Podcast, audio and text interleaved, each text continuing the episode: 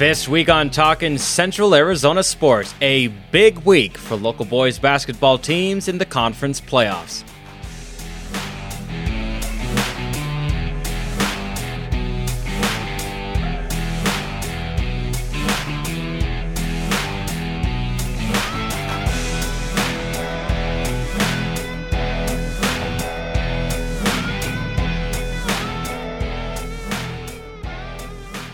Hello, everyone. My name is Torrence Dunham, and welcome to a weekly podcast catching you up on the latest with Central Arizona sports teams.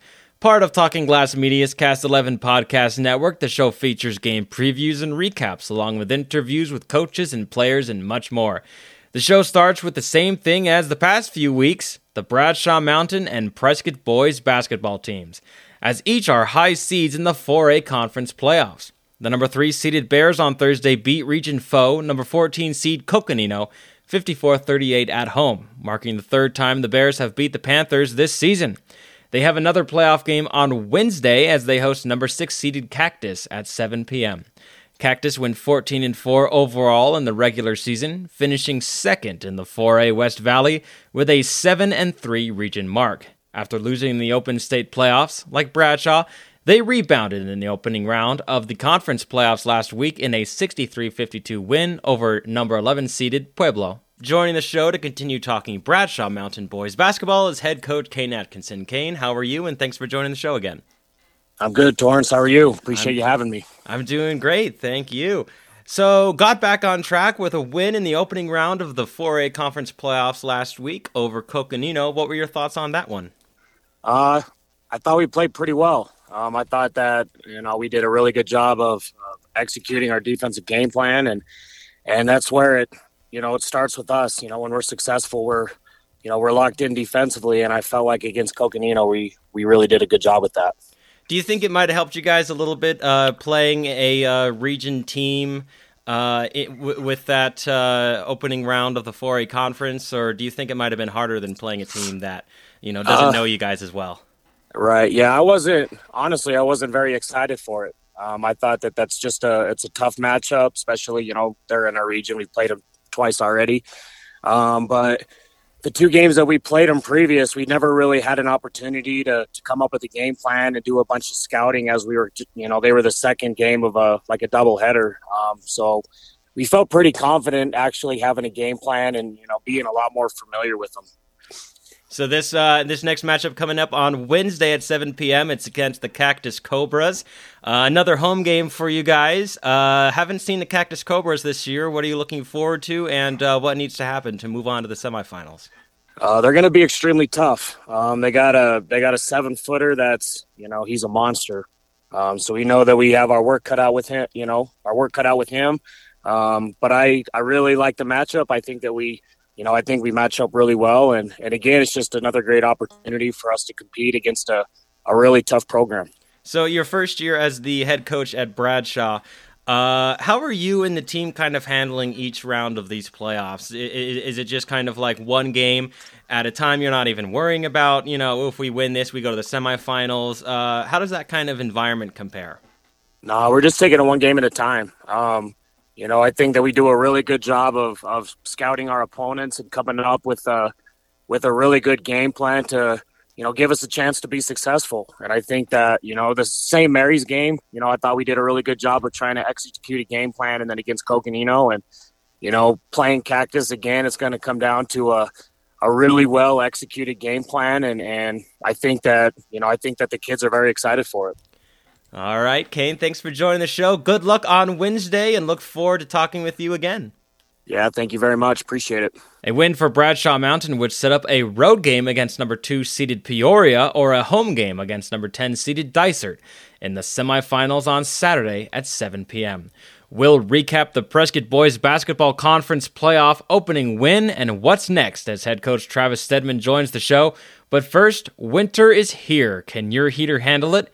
Yavapai Plumbing and Heating will keep your home warm and toasty all winter long. Go to ypeinc.com to schedule your service. That's ypeinc.com.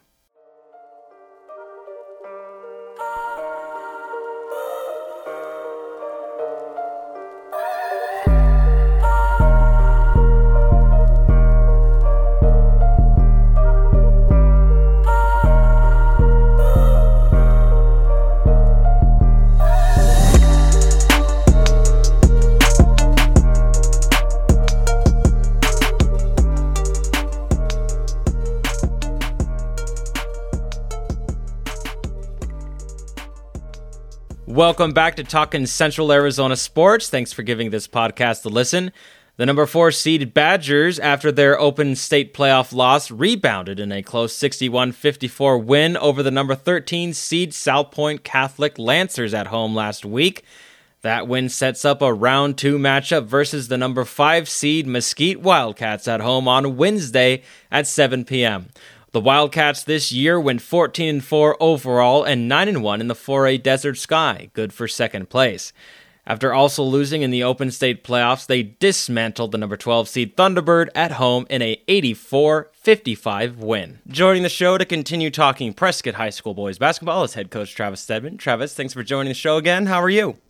I'm awesome. Thanks for the invite again. It's always nice to be re-invited back. You know, I must have must have been a good guest before. So. Oh, thank you. Uh, you're always welcome on this show. Appreciate that. So, a win against Salpointe Catholic at home last week, uh, a bit of a nail biter in the opening round of the 4A conference playoffs. What were your thoughts on that game? Uh, you know, Salpointe's pretty good. Um, they uh, they came out and played really hard. Um, honestly, uh, you know, we were battling some uh, some illness, some conditioning issues, hadn't got a lot of practice time in, and so we had a, a load of excuses. But uh, Salpointe took advantage of that pretty early. But you know, fortunately enough that we uh, we were able to battle through some of that stuff, and you know, play a little bit of a little bit of extra heart moving down the stretch, and you know, able to uh, squeak that thing out at the end. So obviously, uh, I couldn't attend that game, but from what I uh, from what I saw, it looked like a pretty lively crowd there in the dome. Uh, do you think that helped in the final minutes there, and especially you know with uh, you know uh, having some things that went against you guys before the game even started? You know, honestly, yeah. It uh, you know a lot of times you when you play a game in the dome, it it it's loud in there typically, but the crowd was just waiting for something. You could just tell, you could just feel the anticipation that they were ready to uh, ready to explode at any point. And you know, once uh, once we started putting the ball in the hoop, you could just like you could just feel the energy just build and build and build. The crowd was amazing. So uh, you got another home game. Those who uh, had missed last week's home game, home playoff game, you got another one this week on Wednesday, and it's against Mesquite at 7 p.m. Uh, first time facing the Wildcats this season, uh, who went 14 and 4 in the regular season. Uh, what needed to happen in that game for Prescott to move on to the semifinals? You know, we're uh, we're gonna have to defend. Uh, we're gonna have to make sure that we uh, we get back in transition. They're real quick. They're real athletic. Um, they're fast. They do a really good job defending and getting out and getting easy buckets. And so we've got to be at our best at taking care of the basketball and finishing possessions on offense and sprint back on defense because uh, otherwise they're going to exploit that pretty quickly. Travis, thanks for joining the show and look forward to talking with you again soon. Hey, of course, I appreciate it. Thank you. A win would set up a home game against number 8 seed Deer Valley or a road game against number 1 seed ALA Gilbert North on Saturday at 7 p.m. in the semifinals. Now, this is very forward thinking since both Bradshaw and Prescott have to win their next two games in the quarter and semifinals. But if they can, the bracket works out that Bradshaw and Prescott would face each other for the conference championship on March 2nd. Obviously, neither team is looking that far, but us as the media and fans, we can dream about what an awesome scenario that would be to showcase local sports. For now, though, it's time to whip around Central Arizona sports teams and get you caught up on previous results and what's to come this week. Not much on the high school sports scene other than boys basketball for Bradshaw and Prescott as the winter sports regular season has wrapped and spring sports have yet to get underway. The number 6 seed Bradshaw Mountain boys soccer team fell in the quarterfinals to number 3 seed Barry Goldwater 6 0 last week. That was actually the team's first loss as they went 11 0 1 overall in the regular season, won the 4A Grand Canyon region, and beat Deer Valley in the opening round of the state playoffs. The number 8 seed Prescott girls soccer team also fell in their quarterfinal game last week 3 0 to number 1 seed Walden Grove. The team in the regular season went 8 and 4 overall and 3 and 3 in the 4A Grand Canyon region. Meanwhile, the Badger wrestling team finished with four state placers. Landon Francis placed sixth after taking a forfeit due to an injury. Adam Lloyd also placed sixth. Wyatt Roarts placed third, and Cody Hanna placed second. Over to collegiate sports now, starting off with the Yavapai College Rough Riders. The men's basketball team dropped both games last week 69 49 to Mesa and 77 63 to South Mountain last week. That brings their record to 7 and 20 overall and 4 and 15 in the conference as they have home games this week against Arizona Western on a Wednesday at 5:30 p.m. and Glendale on Saturday at 2 p.m. The women's basketball team lost to number 8 Mesa 74 35 on the road Wednesday, but rebounded with a road 81 57 win against South Mountain at 9 and 16 overall and 6 and 13 in the conference. They also play home games against Arizona Western and Glendale this week, with the game against Arizona Western on Wednesday at 7:30 p.m. and Glendale on Saturday at 4 p.m. The baseball team dropped both games to Pima in a doubleheader, but got back in the win column with a doubleheader win against number 13 ranked Cochise. In the second game of the doubleheader on Saturday against Cochise, Danny Schweitzer went 2 for 4 with 2 RBIs. At 5 and 5 overall and 2 and 2 in conference play, they take on Arizona Western in a doubleheader on the road Tuesday before playing Thompson Rivers in a doubleheader at home on Thursday and South Mountain in a doubleheader on the road on Saturday. All start times are noon and 2:30 p.m. The softball team, after a 14 11 win against Paradise Valley on Tuesday, had the second game of the doubleheader called due to rain, and it will be made up on April 1st. Yavapai College will have a pretty good lead to work with when play resumes, as they were up 15 3 in the bottom of the second. The Rough Riders then, however, dropped both games of the doubleheader on the road Saturday against Arizona Western, being outscored 19 to 2. At 1 and 6 overall, they have doubleheaders on the road against Chandler Gilbert on Tuesday and South Mountain on Saturday. Over to Embry Riddle now as the women's basketball team earned wins last week against Westcliff 68 54 and St. Katherine 63 56 to end the regular season. In the win against St. Katherine on Friday, Zachariah King led the team with 20 points at 18 and 10 overall and 14 and 6 in the conference. They begin the 2023 CalPAC tournament on Saturday at 8:30 p.m. at Bellbank Park in Mesa against Benedictine Mesa. The men's basketball team, meanwhile, ended the regular season with losses to Westcliff and St. Katherine. The team in the regular season went 9 and 18 overall and 7 and 13 in conference play. The men's wrestling team ended the regular season taking third place in day one and fifth place in day two of the Cascade Conference Championships.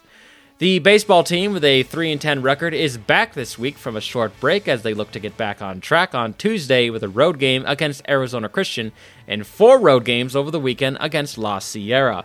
The softball team, meanwhile, is also back on the diamond after a short break with two on the road Saturday against Arizona Christian. They swept Arizona Christian in their last games played on February 11th, 4 3 and 9 6. The team has a 5 and 5 overall record. As I do every week, I'll end the show by giving my thoughts on some state sports. Baseball is officially back, as each team's full squad has reported to camp. While the D backs didn't spend much money, they have a very exciting team that was made from drafts over previous years and interesting trades. Just a few things that could happen are Zach Gallen winning a Cy Young Award, Corbin Carroll blossoming into a star and winning Rookie of the Year, the continued development of young guys like Alek Thomas and Jake McCarthy, along with more of the team's youth, like recently acquired star catching prospect Gabriel Moreno, among others. There's also the potential of some lottery tickets, like Kyle Lewis from the Mariners, and who knows if Evan Longoria has another great season in him. The team on Monday offered a willingness for additions if they are in the playoff hunt. Let's hope for AZ Sports fans that happens, and that the front office and ownership keeps their word because there's a lot of buzz locally about this team. I'm Torrence Dunham, and this has been Talking Central Arizona Sports, part of Talking Glass Media's Cast 11 podcast network. Have a great week, and we'll see you back here next Tuesday.